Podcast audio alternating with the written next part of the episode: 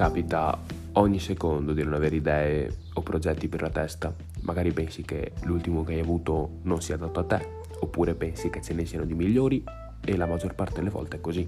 Cambiare completamente una direzione e ritrovarsi magicamente sul tetto del mondo.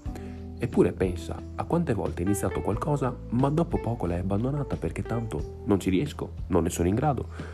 Ora, questo non vuole essere assolutamente il classico discorso motivazionale sul seguire i propri sogni e non abbattersi alle prime difficoltà e bla bla bla, cazzate sentite e risentite in ogni angolo di internet o di film.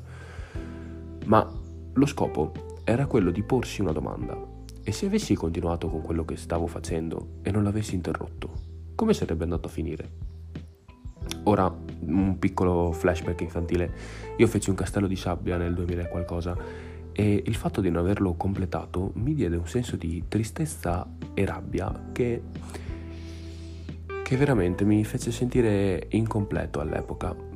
Però avrò avuto forse 7-8 anni, però aveva un gran bel fossato e un ingresso che, ragazzi, fece, fece un, un gran bel po' di invidia sulla spiaggia, però lo dovetti abbandonare anzi alla fine lo distrussi anche per puro divertimento.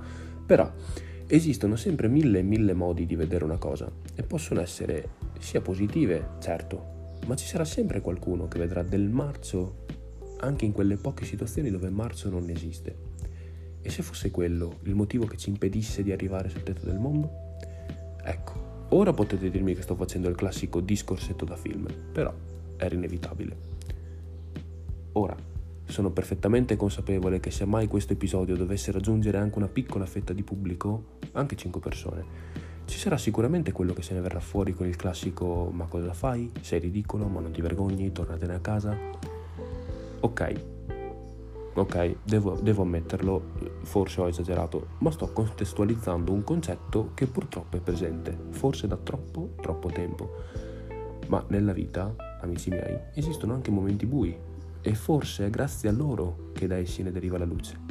Perché prima di iniziare a scrivere un, un podcast, ecco, vi dico la data che doveva essere, il primo episodio doveva essere dell'8 giugno 2020, ora siamo al 22 luglio e forse io sono il classico esempio di come poter rimandare le cose effettivamente sia la strada migliore.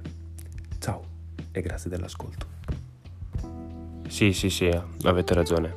Il, l'esempio del castello di sabbia non calzava perfettamente su questo discorso, ma ve lo volevo dire comunque.